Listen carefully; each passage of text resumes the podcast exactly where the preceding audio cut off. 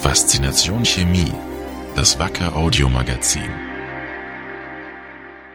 Wir begrüßen Sie herzlich zur 13. Folge unseres Podcasts. Einmal im Monat entführen wir Sie in die spannende Welt der Chemie. In dieser Folge verschaffen wir uns den Durchblick zum Thema Glas. Wusstest du, dass du zwei Flüssigkeiten in der Hand hältst, wenn du das Wasserglas da vor dir hochhebst? Wie meinst du das? Zwei Flüssigkeiten? Da ist doch nur Wasser drin. Ja, aber Glas kann man salopp ebenso als Flüssigkeit bezeichnen. Die Chemiker nennen das korrekter eine unterkühlte Schmelze.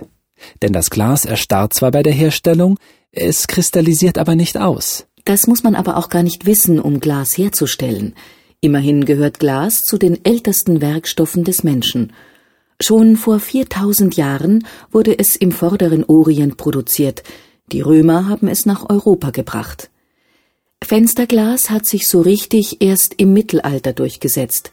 Denke nur an die Stimmung in einer gotischen Kathedrale.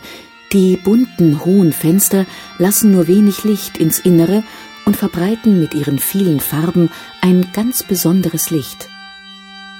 Neben der Glasmalerei gab es vor allem die Bleiverglasung, zum Beispiel bei den Butzenfenstern in mittelalterlichen Bürgerhäusern. Hier hat man runde Glasscheiben mit Bleistangen miteinander verbunden. Die Glasscheiben heißen Butzen, die Bleistangen Ruten. Im 20. Jahrhundert erlebten die farbigen Fenster eine Renaissance. Der amerikanische Architekt Frank Lloyd Wright etwa war sicher, dass buntes Glas positiv auf die Psyche wirkt. Er setzte es deshalb bei vielen seiner Bauten ein, und der Trend kam dann von Amerika auch nach Europa. Und heute sieht man nicht nur in Kirchen, sondern auch in öffentlichen Gebäuden, Hotels und auch in Privathäusern Glaskunst. Genau. Viele der Glaskünstler arbeiten heute noch mit der alten Bleirotentechnik, um die verschiedenen Gläser zu verbinden. Daneben hat sich eine neue Technik etabliert, das Verkleben. Der große Vorteil davon ist, dass man damit nahezu beliebig große Flächen gestalten kann. Mit der Bleirotentechnik stößt man früher oder später an eine Grenze. Konventionelle Kleber funktionieren nur bei glatten Oberflächen gut. Hochwertiges, mundgeblasenes Glas dagegen hat eine leicht genarbte Oberfläche. Das nennt sich Hobel. Zwei Komponenten Klebesysteme auf Silikonbasis von Wacker sind hier eine hervorragende Lösung. Silikone haben dabei viele Vorteile. Sie sind durchsichtig, sie vergilben nicht und sie sind witterungsbeständig. Für Außenanwendungen natürlich eine Grundvoraussetzung. Glaskünstler können unter zwei Silikonklebesystemen wählen. Elastosil RT601 und Wackergrundierung G790 bilden nach dem Aushärten einen festen sogenannten kohäsiven Verbund mit dem Glas. Etwas einfacher ist die Anwendung von Wacker Silgel 612, das zu einem klebrigen Gel vernetzt und keine Vorbehandlung braucht. Chemisch passen Silikone und Glas übrigens auch gut zusammen. Silikon und Glas enthalten beide Silizium-Sauerstoffbindungen. Zum Einsatz kommen diese Klebesysteme bei Fenstern, bei Wandbildern oder Trennwänden. Aber auch Leuchten oder freistehende Objekte lassen sich damit gestalten. Die Künstler können sich ganz auf das faszinierende Zusammenspiel von Licht, Schatten, Oberfläche und Transparenz konzentrieren. Die Gläser für solche Objekte kommen oft aus der Oberpfalz. Im Städtchen Waldsassen steht die Glashütte Lamberts. Glashütten haben sich früher vor allem da angesiedelt, wo die Rohstoffe nah waren, also Quarzsand, Soda und Kalk. Und genügend Brennstoff musste auch da sein, daher liegen die Glashütten in waldreichen Gegenden. Von der Oberpfalz aus geht heute hochwertiges Tafelglas nach Deutschland, Europa und auch nach Amerika und Asien. Als einzige Glashütte weltweit kann Lamberts 5000 verschiedene Farbnuancen herstellen. Von hellblau bis dunkelviolett, von schwarzgrün bis gelb schillern tausende von farbigen Glastäfelchen, die in einem Raum gesondert aufbewahrt werden.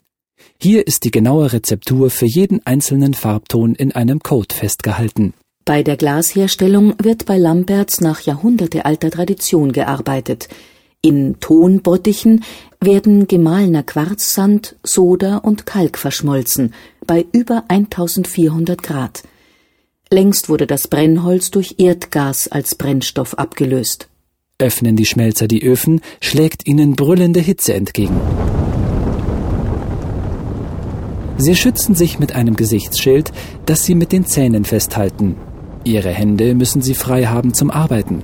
Regelmäßig nehmen sie Proben aus der Schmelze. Sie prüfen, ob das Glas die gewünschte Farbe hat.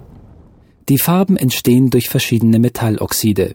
Kobalt färbt blau, Nickel violett, Chrom grün. Die entsprechenden Metalloxide werden dem Glas je nach gewünschter Farbe beigemischt. Besonders bei Mischungen sind exakte Dosierungen und vor allem Erfahrung gefragt. Die Glasschmelze bleibt einige Stunden im Ofen, dann ist sie geläutert, das heißt frei von Blasen. In einem mehrstufigen Verfahren wird aus der Schmelze dann das flache Tafelglas gemacht. Dabei arbeiten die Glasmacher noch immer mit dem traditionellen Instrument der Zunft, der Glasmacherpfeife. Dieses lange Rohr stecken sie in die Schmelze und bringen das Glas durch Blasen und Drehen in die Form einer Kugel, die aufgeschnitten und am Ende mit einem Erlenholz von Hand glatt gebügelt wird. Das so entstandene Glas ist dem gegossenen Fabrikglas in Brillanz, Struktur und Vielfalt deutlich überlegen. Deshalb wird es sowohl für die Restaurierung verwendet wie für die gehobene Ausstattung von Gebäuden und für Glaskunst. Dafür, dass dies alles ein dauerhaftes Vergnügen ist, sorgen die zwei Komponenten Klebesysteme von Wacker. Das war's für diesen Monat bei Faszination Chemie. Mehr Infos finden Sie im Internet unter www.wacker.com-podcast. Bis nächsten Monat. Auf Wiederhören. Wacker. Creating tomorrow's solutions.